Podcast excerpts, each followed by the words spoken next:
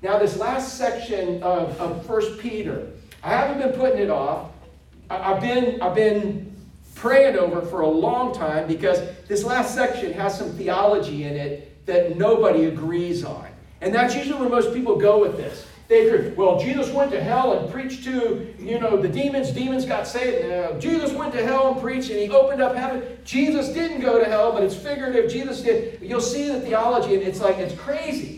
You can go and you can find the theology, you can find some of the greatest scholars of all times taking the theology that's in this and, and, and totally disagreeing, and churches being, denominations being started because they disagree on all this. And I'm like, God, that's not what you want us to do with this. We, we don't understand this. The greatest minds don't understand it. But in context, what is going on in this passage? And it's the end of chapter 3, where remember Peter said, Hey guys, be the best citizens you can be in spite of persecution, undeserved persecution. Be the best spouses you can be, be the best employees, be the best people you can in spite of persecution by seeing it from God's perspective. He continues that. So he summarized it here and he says, look, if you're going to be able to do that, you've got you're going to go through storms, and in order to go through the storms, you have to have a seaworthy ship. And that seaworthy ship is Christ. Dan, you're in a seaworthy ship, man. Captain Matt, uh, does a storm bother you? Well, I don't deliberately look for it, but uh, no. Would you rather? All right. So, would you rather go through it in a rowboat or in a giant ship? A giant. Well, it's a stable ship. You know? Yeah, and the most stable ship we have is Christ. He says the storms are coming, and Christ, He's going to show us in this passage, did everything necessary to become that ship. Now we just got to get in and enjoy the ride.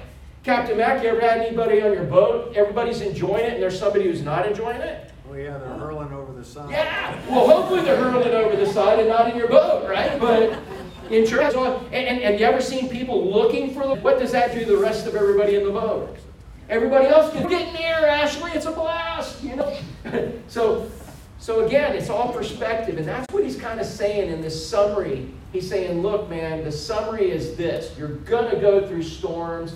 If you're going to get what God wants you to get out of them, and he's going to get glory and you're going to become more like him, you got to just jump in and realize he is your only answer. You trust him like you would trust. And he uses the illustration of the ark, you know, and, and, and how people were saved in the ark and the rest of the people, even people who worked on it maybe weren't. But he said, This is your only hope for salvation. Get in the bubble called Christ, get in the boat called Christ, and enjoy the ride. Because so many people don't enjoy the ride. What did Jesus even say? He told uh, in the Gospels, he said, hey, uh, if, if you're overwhelmed and heavy laden and burdened and tired by the religion of the day, and that was the Pharisees. They, you have to do this, do this, do this. If you're whooped from all of that, he said, he said, put your head in my yoke. What's a yoke? Harness. It's a harness. It's got two things in it, right? And if it, put your head in his yoke, he's that giant ox, right? I've talked about this before. It's not a new illustration, but he's a giant ox. And so, what are you? The little ox. Yeah, no, you're not even a little ox. You're a little chihuahua, man. That's all you are. You're a little chihuahua. And, and you got your head in his yoke. Your feet don't even hit the ground. So, where is that yoke going to go?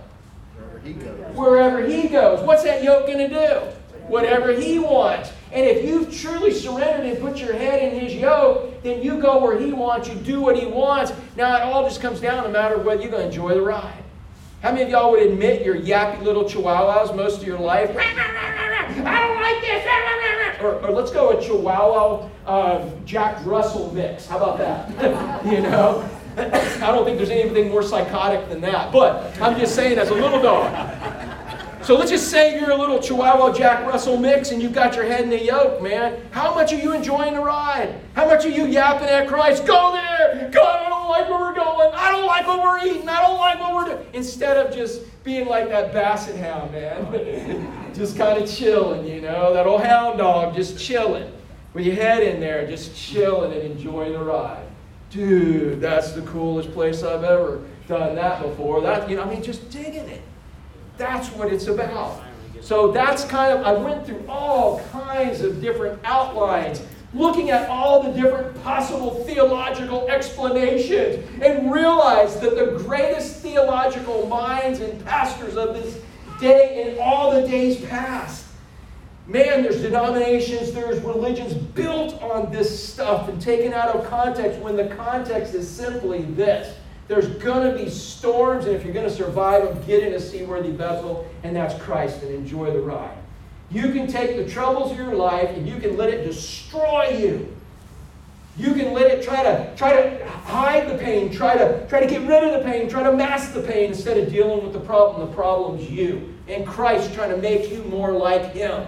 But I don't want to change. Well, there's your problem. So let's take a look at this if we can.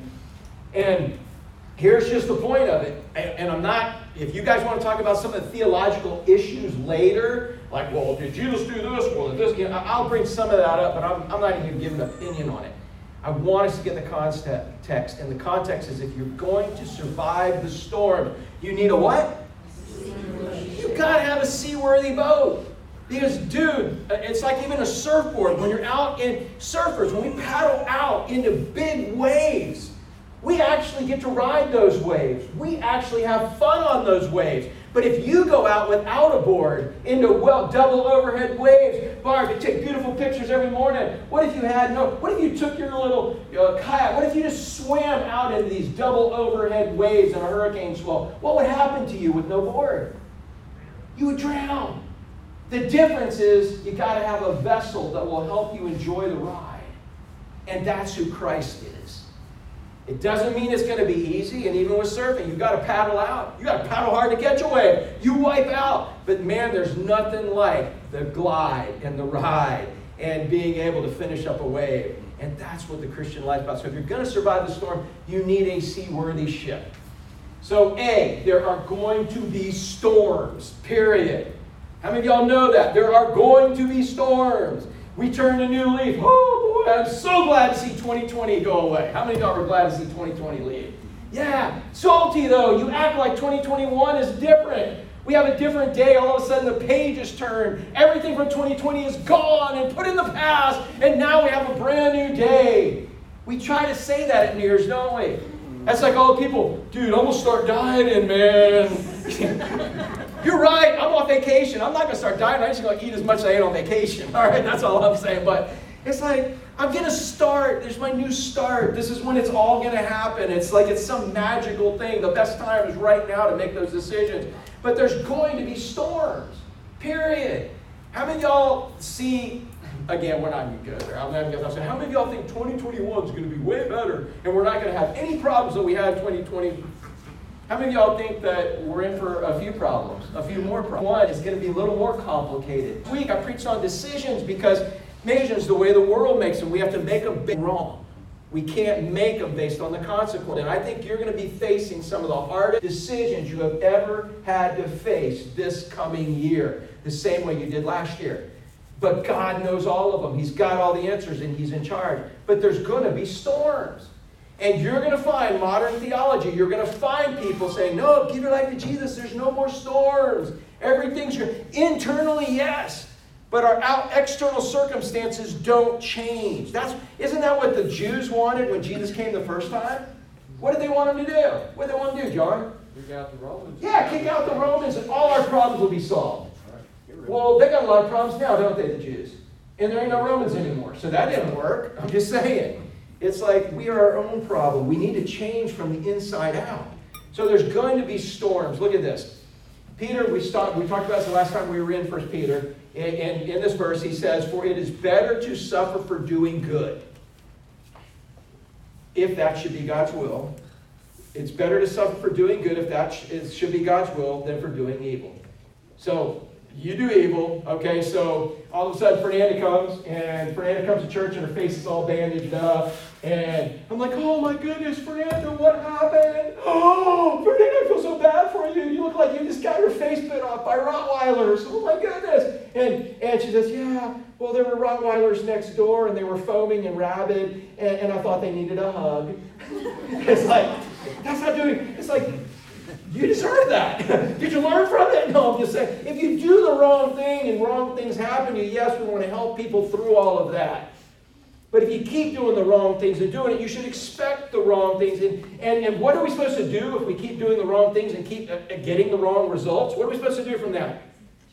Ashton, what are we supposed to do? Wait, what now? The, what are we supposed to do, Bob? Learn. Learn. As a dog returns to his vomit, a fool returns to his folly, right? That's in Proverbs. Has anybody here really ever seen a dog eat his vomit? Yes. Yeah, dude, they do it. They will do it, won't they? Yeah. My granny had a dog named Duke, man. I had a whole series on Duke. But Duke used to be chained to, this was back in Orlando when we used to have like 50 acres and an 8 acre lake. And Duke was the alarm for the whole area. Duke was on a chain. Duke, Duke was a hound dog, and every dog Granny had named Duke after John Wayne. Except one she named Ike after Ike Eisenhower, I think. But Duke was a dog, always a Duke. Duke was chained. Duke had a doghouse. And every once in a while, Duke would get off his chain. What do you think Duke would do when he got off his chain, Johnny? Something he should. Woo! He ran, man. Duke got off his chain and had freedom. Woo! And Duke would find some roadkill. Duke would find roadkill. Chris, what do you think? Chris, Chris, what do you think he did with the roadkill?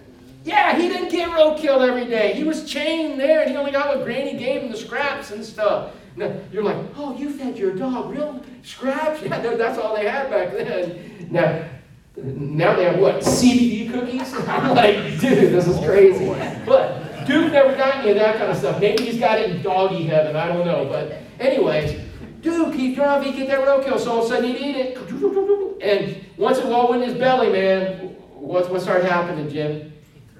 Gurgle, gurgle, bubble, bubble, gurgle, gurgle, bubble, bubble. Ah, And there it is out on the floor. It's right there.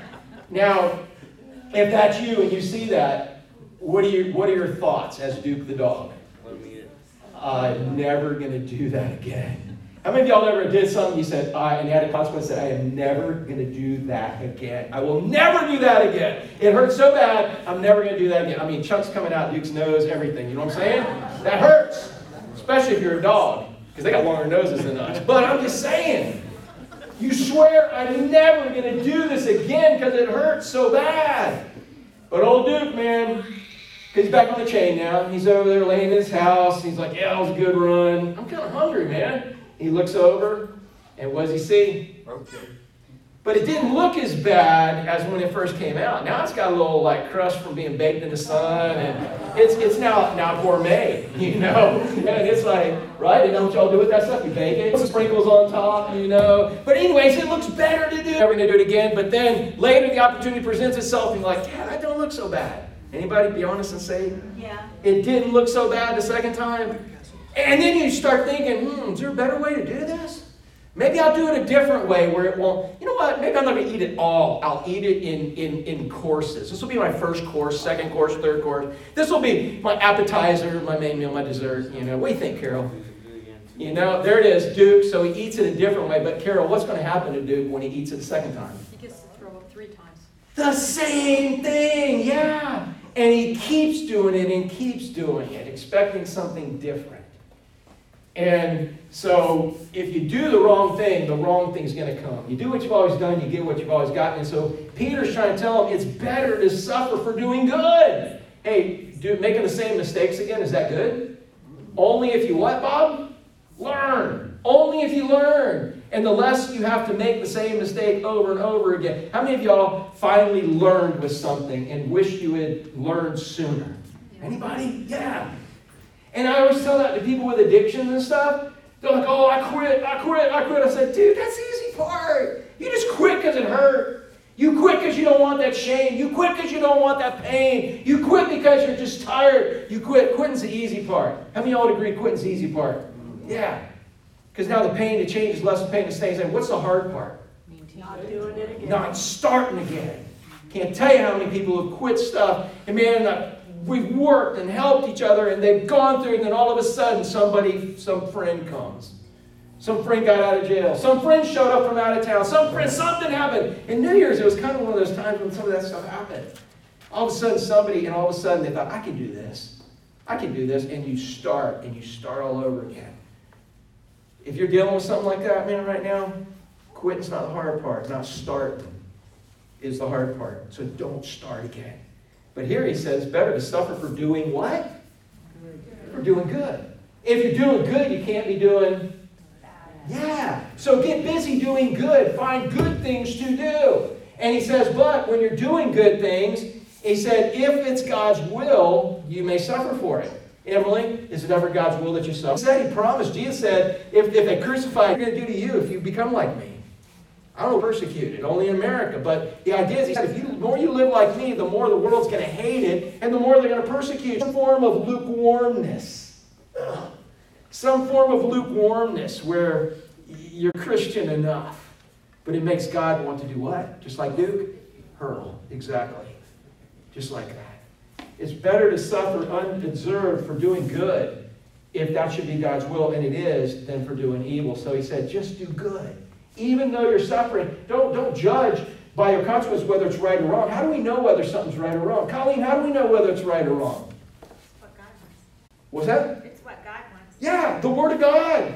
In context, the Holy Spirit that lives inside us tells us whether it's right or wrong. So do the right thing. If you're doing the right thing, you got less time to do the wrong thing. And if suffering comes, don't back down. Keep going because God's got a plan in all of it. So there's going to be storms. Don't let anybody tell you there's not going to be storms. Jesus' day, that's the way the Pharisees, Sadducees, all those dealt with it. Oh, you're poor, you're wretched, you're hurt, you're lame, you're messed up. There must be problems. God hates you. That was their theology. Aren't you glad we don't have that theology today? Man, God loves you. And if there's something going on in your life right now, again, it doesn't have to be horrible, but we see everything from His perspective. God's got a plan. Dan, anything come in your life that's not by God's design? Yeah, Yeah, no, it's all by God's design. And you got to figure out, God, what are you, how are you trying to make me more like you?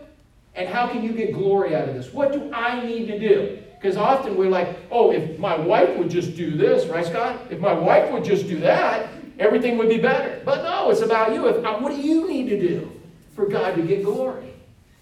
And for you to become more like Him. So he said there's going to be storms. But Christ is a seaworthy ship. This is where we get into some touchy kind of theology that I'm going to stick to the context. I'm going to try really hard. You help me, Terry. Man, you see me wandering, dude. Do this, man. Let me see you do it. Pull it in. Pull me in. There we go. Pull me in. All right. You see it? All right. All of y'all do that. Everybody try it one time. Go, woo. Pull me in. All right. All right. I want y'all to do this. You see me wandering. I'm going to try not to in this old theological argument because this is not seminary. This is church, and we need an application for all of this. So look at this. He says, For Christ also suffered. All right. Christ suffered. So he's like, You're, you're going to be a big baby because you suffer? You're going to think it's unfair because you suffer. How many of y'all ever like, look at me, why am I going through this? Don't, how many of y'all ever been a big baby because you had to suffer? Honestly, come on. Yeah. Yeah, I'm a big baby when I got to suffer.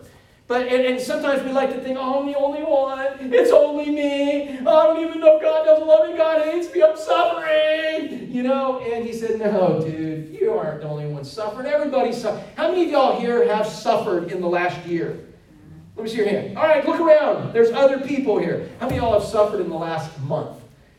Something. Yeah, you're like, well, that wasn't really suffering, but uh, you're sure made a big deal of it. Your wife would say you were suffering, right?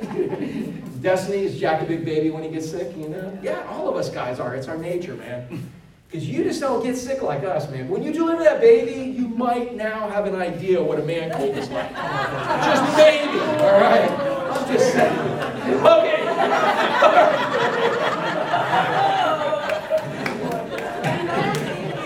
Come on, y'all know I'm just being stupid, right? All right. So, it doesn't mean I don't suffer the consequences of it. All right. All right. Christ suffered. Christ suffered. And you know what? Christ suffered way worse than any of us ever could suffer. Because let me ask you a question. When we suffer, who do we have to help us through the suffering? Christ. We have God. That is a promise. God will help us through the suffering. When Jesus was on the cross, and at noon it turned dark. Man, he's up on the cross and he said, My God, my God, why have you forsaken me? Where was God? And what did God, what did you say God did? Forsook him. What does that mean? So, it was, so if Jesus cried out for God to help him during that three hours when he took all of the past, present, and even our future sins on him, who was taking all of those sins? He was, and was God there to help him? No. God was not there. And God's presence was there, but God was hovering over the place. God was there, but God was not helping him. He had to do it. Jesus is su- you never even come close to suffering like Jesus. Can you imagine having to do it all on your own?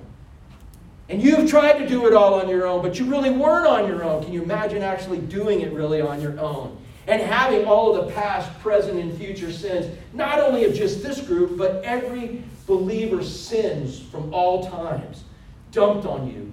Book of Isaiah says it was just slammed on him. So honestly, if he has suffered more than we could ever think of suffering, do you think he knows how to help us? You think he knows something about suffering?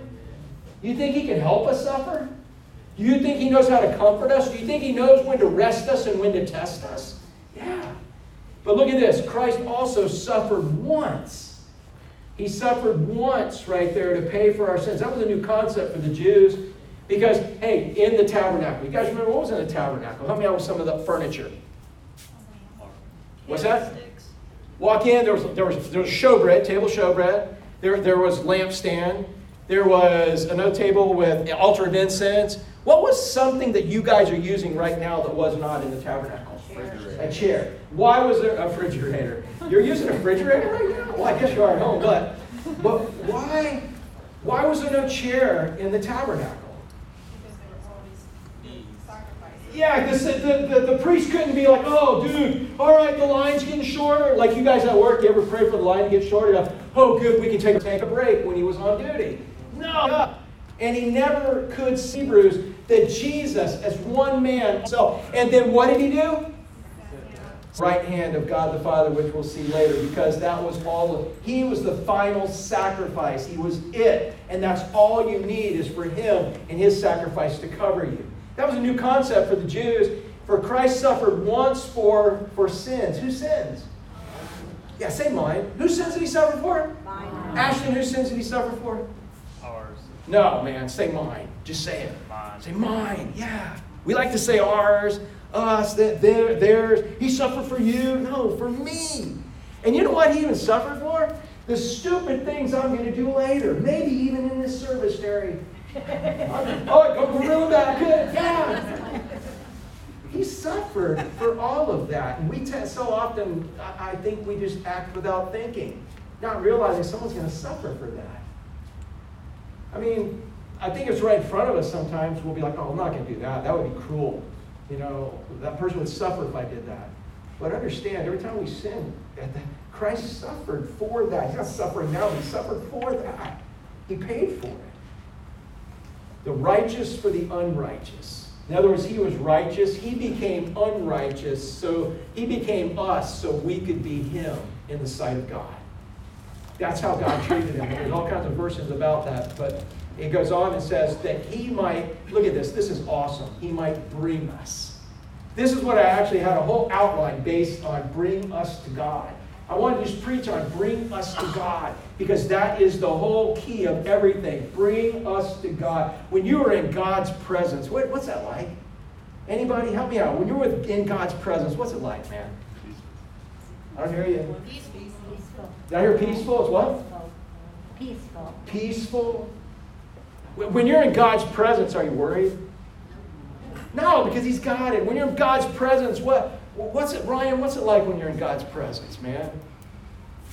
really just peaceful. Yeah, it's peaceful. I keep hearing. It's awesome. And he, that's what he did all this work. For Christ also suffered once. He suffered way worse than we ever suffered for our sins, the righteous for the unrighteous, that he may do what? Bring us to God. And that word bring us, it's kind of like, like a ticket to an event.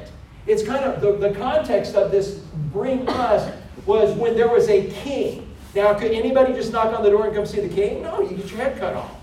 The king had somebody who would then check people and say, hey, can you, you know, they would say, I want to go see the king. Well, what do you want to see him for? What do you want to do? How long you be there? What? No, get out of here.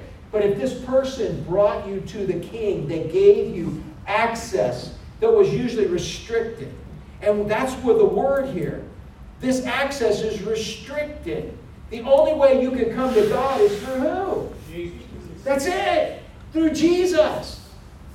You understand you can't even come to God in prayer without Jesus? The only prayer I believe the Word of God teaches that God listens to before you give your life to Christ is the prayer for salvation.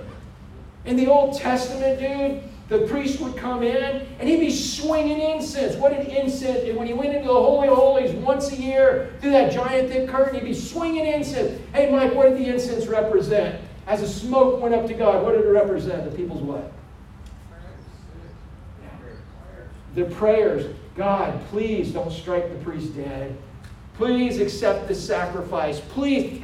It's pretty hard access to God, and we should take full advantage, but not. Do you have access in the Old Testament? What happened? You stormtrooped right through the curtain and went into, into God's presence, Gary?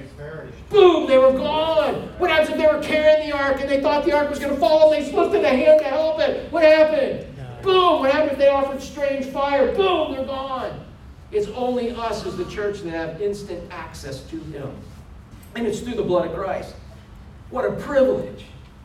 How often do we use it? Do we only use it when we're in trouble? When, when do you want your kids talking to you? Hey, Destiny, you get ready to have a kid, man, right?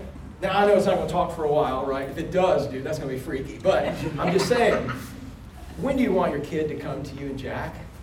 As soon as possible. What's that? As soon as possible. Okay, and, and, and once the kid's born and on the outside and talking, okay, this is probably not, I'm not asking Ashley because everybody in the family found out how much Keone can talk. I don't know where he gets that from, but he, the boy can talk. and, and, and, and it's like, whoa, my son Matt, man, his head was spinning. But once he can, your kid can talk and little Jack, right? All right, not Jack Weena. You sure it's Jack? We've, we've seen, yeah. all right. So, so little Jack, man, little, little Jack, man, wants to talk to you. You know, when, when Jack's a teenager, when do you want him to talk to you? Only when he's in trouble? No, what do you want to hear from little Jack? All the time. Eh, Yeah, you want to hear everything. And little Jack, man, I'm asking a couple of years now. There'll be some days where you're like, Jack, take him, you know. But what do you want to hear from your kids? You want to hear everything. You want to be there, and that's like with God. He doesn't just want to hear us when we're in trouble. Will, will you listen when He comes to you, just when He's in trouble? Yeah. But you want to hear everything, don't you? Can you wait for it? Isn't that going to be cool? You thought about that, haven't you? You got, you got little Jack, man, little Jack that's going to be coming and talking to you. And that's what you want to hear. And that same with God. Jesus came that we he might bring us. He gave us access to something that was unrestricted for all time. In Leviticus, when God set the rules for worship, he said, This is how you worship, and only you worship through the priest, and only this guy can do this. In the New Testament, when Christ died on the cross and he ripped the curtain, which way did he rip the curtain? From the top to the bottom, so it was him doing it. He gave us access to the Holy of Holies. He might bring us unrestricted access to God. So you think sometimes God might, hey Holly, you think sometimes God like might make situations difficult just so he can talk to us? Do you think sometimes when things are going smooth, we're like, I got it, God. Thanks, God, but I got it, I'm good. When do we talk to him? Mac, I'll never forget, sitting around a campfire one night. Just out of the blue, Mac said one of the wisest things I've ever heard. So I know it was the Holy Spirit. And- well, it always is, right? That's all of us. No. No. He said, we were just talking, and he said, well, we all know God gives us kids to drive us to our knees. It was like, oh, listen to that right he gives us that not true? He gives us kids to drive us to our knees, no matter how old they are or whatever. It was funny watching Matt with Keone, and Keone's climbing on these rocks, and there's a cliff, and it's slippery, and Matt's like not really a parent. Ashley and JJ, they got their second one now, so like, yeah, go ahead. He can fly. He'll bounce, he'll roll. First one, Matt's like, oh my goodness, Keone, stop! Keone. And I'm sitting there thinking, Matt, dude, I let you do all this stuff. You didn't, you know? But man, it's like, so he drives us to our knees, always. But it says Christ suffered once for sins, the righteous for the unrighteous, that he might bring us to God. And I think sometimes I think we neglect our relationship, and sometimes we have stuff in our life just to bring us to our knees. Through a little kidney infection thing, right? Did you ever talk to God at all during that? Probably more than you talked when your kidney wasn't infected. I'm not saying God gave you kidney infection, but I'm just saying, talking to God, you might want to start, all right? Because there's some stuff going. But so he says, being put to death in the flesh, but made alive in the spirit. Jesus' body died. He was dead. He, as a man, his body had to die. Because what, how is a dead body going to live again? What has to happen? A resurrection. And with no resurrection, we have no hope. If Jesus didn't die, some people believe, oh, he got resuscitated. Oh, he just passed out. Oh, he just, you know. No, he died. If there's no resurrection, Tim, what's your hope when your body's dead? It stays dead. It stays dead. Tim, you die. You're laying right there. What are you in all of your resource? I mean, if anybody can survive, a Marine can, right? And all says, but can you survive when you're dead? No. No, there's nothing you can do. You can't talk. You can't move. You can't. All right. You were you in the army? Can army guys survive when he's dead? Not that I've seen. Hey, Terry, how about Coast Guard? Are you guys like able to survive when you're dead? No, nobody can survive when you're dead. That's why we have to have a risen Christ because He had to do it first so we can put our faith and trust to say, when I'm dead and there's nothing I can do. You've resurrected dead cars, haven't you? But you can't resurrect a dead body. Only He can, and He proved it. And that's our hope. So it says He died, and all of this was done to bring us to God. What a privilege that is. He wants us in his ship to go through the storms, Bob. Man, we may get bounced around and tossed around, but we're going to survive. Man, I remember I was talking to Steve Hardy. We were on the boat. I'm not sure who else was on the boat that day, but Barb, you might have been there. And Steve Hardy's kids, they just got off a big Chinese junk that they sailed all the way around the world and stuff. It was pretty cool. He was talking about a storm, and I was thinking of when I first started sailing. And I'll never forget the first time going out of Jensen, going out of Stuart, we're going to the Bahamas, and big squall clouds coming out of the north. Big squall clouds coming out of the north. Just one big squall cloud. And I'm thinking, oh, no big deal. But if that cloud's coming out of the north and the Gulf Stream's moving from the south to the north, Mac, what's going to happen? Dude, the seas are going to jack up. And if I wasn't prepared, which I wasn't going to be, I'm like, I'm like, oh, it's just a thunderstorm. My buddy said, tie everything down. Tie it all down. We're in a 27 foot sailboat. No motor, no electric. We're just crossing. It's 50 miles, no big deal. And we fixed the hole. It was pretty strong. And so, man, we start tying. He said, anything you want on the outside, tie it down. Uh, dude, I'm tying. He said, no, you better bring that in. Anything on the inside, he says, start securing it. I'm like, what? How bad can this be? It's a storm. And sure enough, as soon as we get it going, man, and we're battened down, and all the sails are down and secured, all of a sudden the seas, man, started just jacking up. And literally, I'm inside the boat looking out portholes. He's like, I wouldn't get too close to those if I were you. And I'm just kind of amazed. I've never seen it. The seas and the boat sliding down. And, and I wasn't on the outside, but I'm pretty sure from the inside I saw the boat go underwater and pop back up a couple of times. Is that possible, Terry? Yeah. We're pitchpoling. We're going boom, boom, boom until the storm was over. But guess what? I saw where? In, without that boat, I'd have died. That security. He made it all possible for us to be able to get in his boat and survive, come out better, more like him. So look at this. It says now, this is the touchy part, in which he went and proclaimed. He preached a message, all right? We really don't know who he preached it to. There's arguments over that. We don't know where he preached it. There's arguments over that. We don't know when he preached it, but we know that he preached a message. But it says, in which he went and proclaimed a message to the spirits in prison. Some people believe those spirits are the fallen demons that basically were trying to cohabitate with the women in Genesis chapter 6. And what they did was they, they actually didn't really like have sex with the women or whatever. What they did was they possessed the men. And the men were demon possessed. And, and, and, and, and then they had families and, and they were they, they put together families of people that just needed to be destroyed because they were totally against God. And that's what God said. You know what, guys? I'm going to give you some time to straighten up. But if you don't, my spirit's not going to, going to strive with you forever. I'm going to wipe you out. And he did with the flood. So some people believe it was the demons that basically crossed boundaries and possessed people trying to mess up God's system. Other people believe that when he proclaimed it, he proclaimed, he basically proclaimed what, what he had uh, done through Noah and all the other prophets. That when he solidified it and preached this victory message that he now won, it was testifying to everything everybody who had ever preached for him preached. And so again, there's so much confusion on whatever, and I don't know the answer. And even guys like R.C. Sproul, John MacArthur, guys that all kind, I could name names from all camps, they say, I don't know. This is what I think. But the important thing in this is to know that Jesus preached a victory message. So after Jesus died, what did the devil think had happened, John? After Jesus died, He was stay in that grave, he wouldn't rise. yeah, the devil really felt like he had won. The demons felt like they had won. All the underworld felt like they had won. And guess what Jesus did? At some point, he preached a message to the world and said, No, I win. I have the victory. I have the victory. And isn't that what we have right now? That's the message. We win. I don't care what 2020 looks like. I do, but I'm just saying, in the end, we win. One day we've got an all expense paid trip to paradise.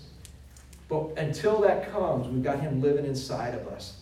And He's setting us up to succeed if we will get in His boat and we'll enjoy the ride. But if you're busy complaining on the boat, Captain Mac, what happens? You enjoy the ride? Nope, and neither do most of the people around you. yeah, especially if you're hurling on them. But I'm just saying. So he went and proclaimed a victory message to the spirits in prison. People were in prison to the judgment of rejecting the fact that he was going to send a Savior. That's all I'm going to say about that. Because they formally didn't obey. So he goes back to Noah, and he goes back to the story of Noah. He said they formally didn't obey when God's patience waited in the days of Noah. So, in the days of Noah, they were depraved, demon dominated people producing a totally corrupt generation needing to be destroyed. Aren't you glad we don't live there right now? Aren't you glad we can't even see a depraved society right now? We can't even see a demon dominated people right now. Aren't you glad that, that people aren't producing a totally corrupt generation? And I mean corrupt, totally against what God has planned for His creation. Aren't you glad society's just running real smooth with what God has set up for the Word of God? There was no other way. He, and, and God was patient. How long was it between when God told Noah to build a boat because it was going to rain, he was going to destroy everybody, and never rained at that point? Nobody even knew what rain was. Can you imagine being that prophet? Hey, why don't you build a boat? Build an ark. What's an ark? Well, it's this big boat. Well, why do I need a boat? Because you're going to need a float. you know, why do I need a float? There's not enough rain coming out. Well, I'm going to open up every avenue of rain and it's going to flood. It's never done that. It's never going to do that. Can you imagine God saying, Yeah, I want you to tell everybody you're building this giant boat because it's going to flood. Nobody even going to believe it. And, and, and, and you, you build it. I want you to do that. How long did it take from the time God gave him that assignment to the time that 120 years. For 120 years. Matt, what would a successful church look like if you preach for 100? Dude, it better be a mega, mega church, right? What if only eight people got at the end? Will we consider that successful? In, in our eyes, it'd be a total failure. But you see, success and failure isn't on results. Success and failure is doing what God tells you to do. So God was patient for 120 years. Noah's banging on the boat. Hey, do you think some of the people who perished in the flood, Chris, you think some of the people who perished in the flood who didn't get on the boat actually probably helped Noah? Probably. Yeah. How about the dude who was a carpenter and he had, dude, this idiot's building something and I can supply him a ton of wood. He's not, man, I'm going to get rich off this guy. Buying, he's going to buy wood off me. I'm even going to mark it up because somehow he's got unlimited funds. I don't get it, but he says he'll pay, he'll pay top dollar for it. I'm to, hey, I'm hiring laborers. I'm hiring people, you know. There were people that probably helped him out that didn't get on the boat. You know, he says the same thing's to happen with the church.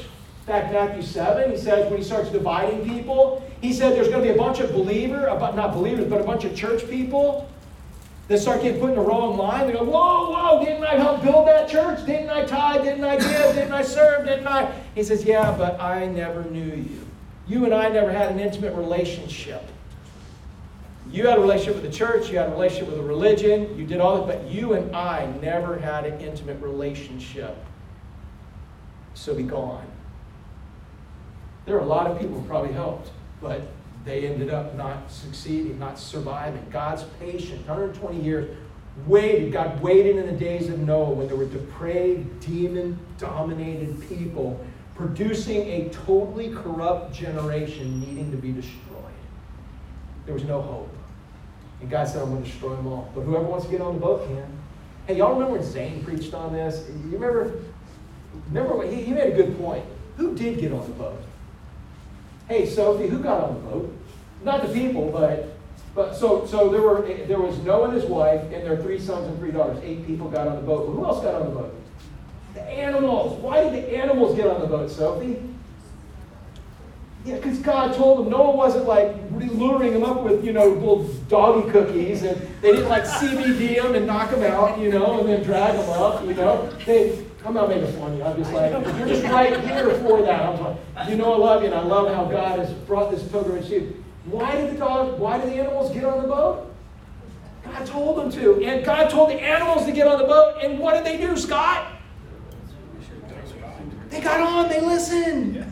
Duh! Isn't man? The animals were smart enough to get on the boat, but who wasn't?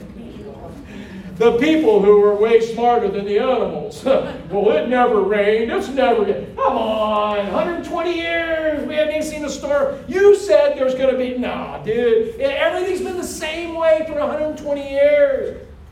But all the difference in the world is that God said. God said it's going to happen. It's not a matter of if, it's when. And you've got the invitation to jump on the boat.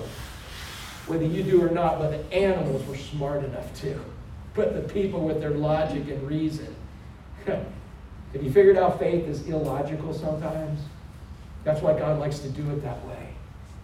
So, man,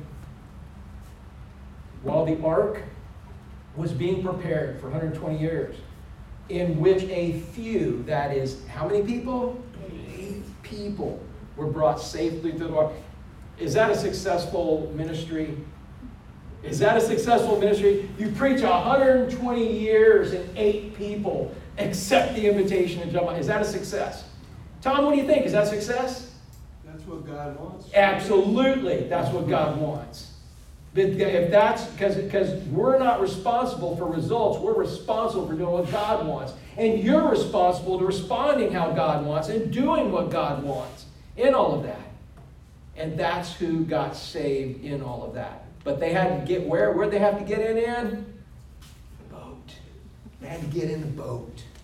If they didn't get in the boat, what if they waited till everything shut up and they started floating and you know and oh, did they get in the boat? No, they had to get in the boat when the invitation was there. It is a type of salvation. Eight people were brought to safely through the water. That water represents consequences. It represents judgment. So, Gary, the deeper that water, the deeper that judgment got, what did that do to the people that were trying? I'm just going to go out on a limb and say that's how dinosaurs got wiped out. I'm just, I, the, they drowned. But what, it lifted them up higher. You, what a beautiful picture. Do you see that? Man, the judgment, the consequences, the trouble. Well, if you're not in a boat, you're going to do what, Carol? Drowned. You're going down. And it's not a happy thing. When you have a choice to be where, Brianna, where does God invite you to be? Your husband's going in the Navy. You're going to be there. What's he going to be on? A boat. so, did the boat care how deep the water got? No. Did the boat care how long the trouble the water lasted? No, in fact, the worse the water got, the higher the boat floated, unless you let the water get where, Karen? In the boat. Another lesson for us right there. We got troubles, dude. And if you're in Christ and you got a boat, where do you not let the water get? How about in you? Anybody ever let the water get in your head and start drowning you, even though you have Christ? In your in your feelings, in your emotions, in your thoughts. You can't let the water in. That's why you gotta you gotta have the boat full of what of God's word and what God's truth, because then we don't let it in. But the higher the waters got, the rougher the waters got, the higher the boat floated. Where you want to be? You want to be in the boat or you want to be in the water? That's the invitation we have. And if you've given your life to Christ, you're in the boat. But what if you're sticking your head out the window? And I know there weren't any windows like you see in the little kids thing. You ever see the little kids thing where they have where they have windows on the outside and all the animals are sticking out looking? What would happen? Michael, what would happen if you could stick your head out the porthole and watch the whole thing going down? What would that be like? Would that have been a good thing for you? No, it'd be terrifying. Yeah, it'd been terrifying. There's water coming. Oh no! What if it gets in the boat? What if that? And, and, and so God really didn't put windows on the outside. Where was the only place that it opened up? Yeah, you want to look anywhere? Look up. That's where it is. Look up. So if you're in the boat because you're a believer, man, look up. Keep that perspective. Know that no matter how rough things get, it's just going to make the boat float higher. You're going to be above it all. Fortunately, we are in a situation right now, Gary, where we have life life rafts. We, we, we have rings, and we're over on the side, and what are we supposed to be doing with those rings? Toss them to people. Come on! But can you make them grab it? No, but you sure can be offering it. But if you're all grumpy and grumbling and you hate being on a boat, you think they want to grab that and jump on a boat with you? Especially if you're hurling, right? I'm just saying, but if you're enjoying the ride, you're getting at it like, dude, this is an awesome view. This is awesome. I want, come, come. It's safe up here. There's peace up here. It's great up here. That's who we are. We're a rescue ship. Once we get saved, it's not a cruise ship, it's a rescue ship. So the ark type salvation was being prepared, in which a few, that is, eight persons, were brought safely through the water. The worse the consequences and judgment got, the better off you were. So you have to get in and you have to enjoy the ride. So he goes on and he takes that illustration of Noah and he says, baptism, which corresponds to this, now saves you. Ah, so some people say, oh, you got to be baptized to be saved. There it is in the Bible. That's out of context, all right? Got to finish what it's saying.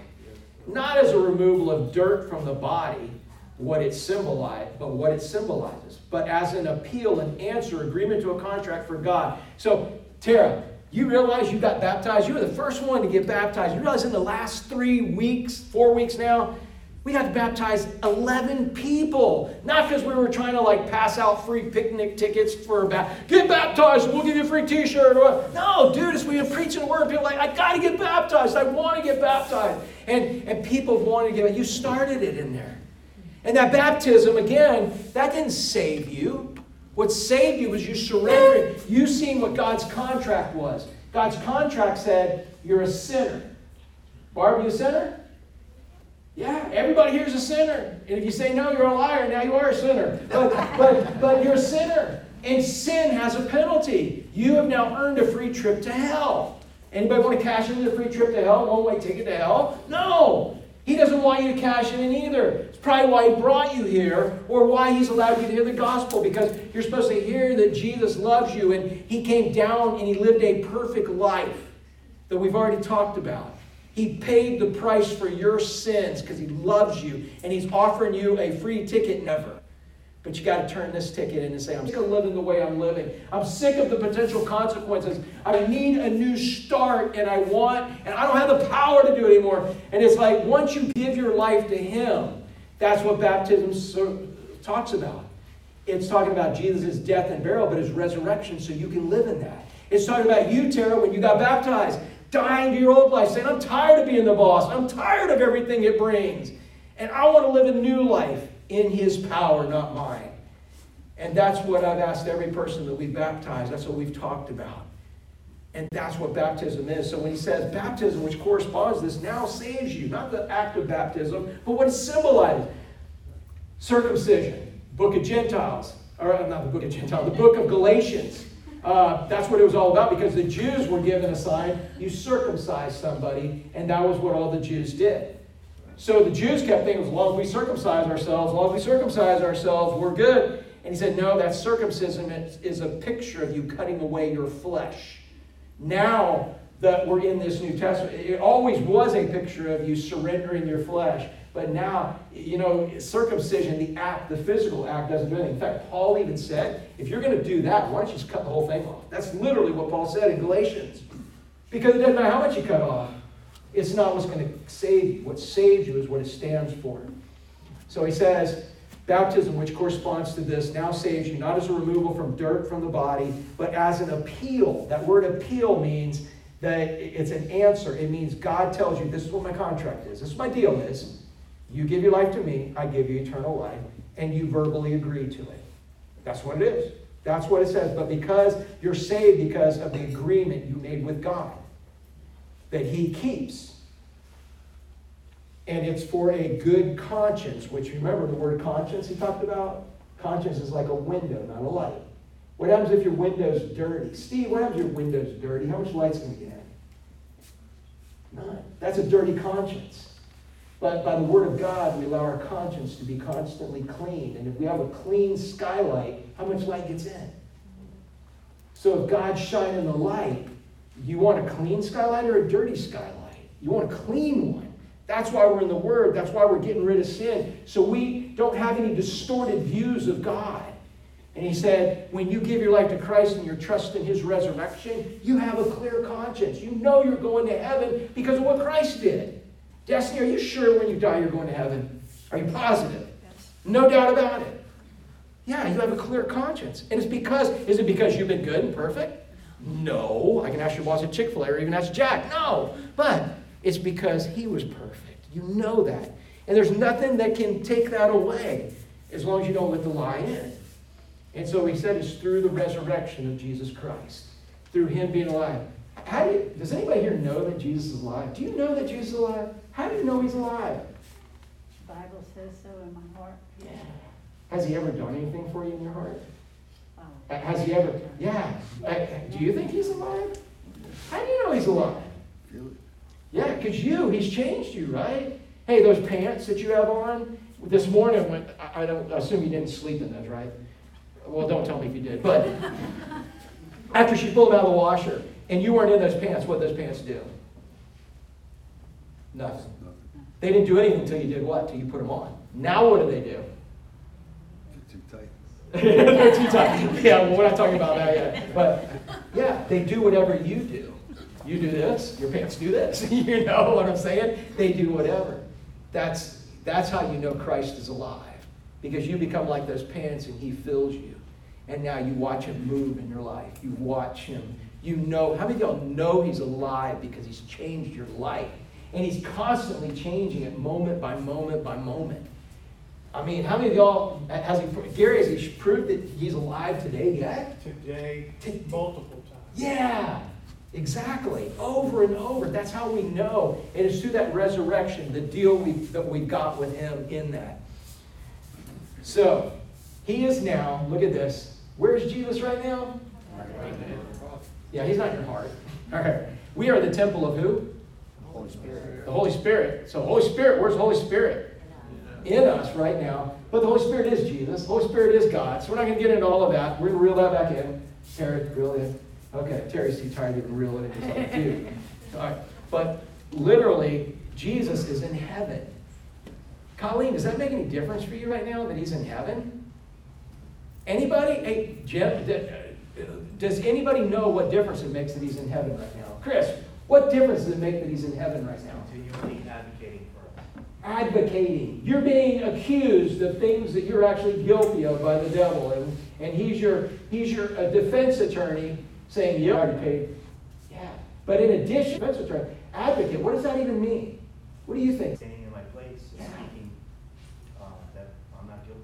Yeah, and he's setting you up to succeed. He's up there calling the shots and empowering you and encouraging you. He's praying for you right now. Some of you are praying, please let me stay awake till this is over. And he's answering that prayer right now. but literally, he's gone into heaven, and look where he is at. He is at the right hand of God. He is in the place of all power. So who's in charge right now? Is, is China in charge? How about China and Russia together? How about China and Russia and whoever gets inaugurated on the 20th, whatever happens there? How about that? Are they in charge? Okay, how about the Rothschilds, the Windsors, the who am I missing here? Gates. Yeah, oh no, Gates. They're they're they're little players, dude. I'm talking about the big guys. Uh, the the Rock. Yeah, are they really in charge of everything? No, they're pawns in his hand. How about Satan? Is Satan in charge? He does run this world, but he's under God's authority. Who's in charge? So who do you want? Whose boat do you want to be in? Yeah, you want to be in his boat. And if you're in his boat, it's all good. Who has gone into heaven? He's at the right hand of God with angels, authorities, and powers having been subjected or in submission to him. So, who do the devil, who do the demons have to answer to? Him. You know what? If I was you, I wouldn't talk to the demons. Oh, I'll cast you out here. Dude, Jesus, will you take care of him? He's much more effective than you are at all that. So, all the powers and authorities and angels, they're all under his authority right now. So, what who who does it make the most sense to be tight with right now? Him, Jesus. And we have an invitation. He- He's, he's given us the invitation, He's given us the access, and He's like, just sell out to me. Seek first, seek only, seek always the kingdom of God and His righteousness, and everything you need will be added to you. How many of y'all believe He can add everything? Everything, and keep anything else away. So if you are going to survive the storms, you need a seaworthy ship. Christ is the seaworthy ship you have to get in and enjoy the ride. So, how many of you would say amen? But how many of you say, and be honest and say, I really have been enjoying the ride? Uh, sometimes I do, sometimes I don't. How many of y'all could say, I, I'd like to enjoy the ride a little better? Yeah. I think that's what he wants us to hear in this. And it's only when we realize he's the captain, he's in charge, he's everything. Nothing is in our life except by His design to make us more like Him and bring Him glory. Man, we understand that it takes away a lot of anxiety. Enjoy the ride. Let's pray. Father, thank you for loving us. Father, you know this was a complicated little passage of Scripture that could have been taken a million different ways. But Father, you know hard I prayed to you just to bring out the context. What uh, so many even great theologians have said the first thing they're going to do when they get to heaven is get a hold of Peter and ask him what he was really talking about. Because they've argued about this. But the context seems quite simple.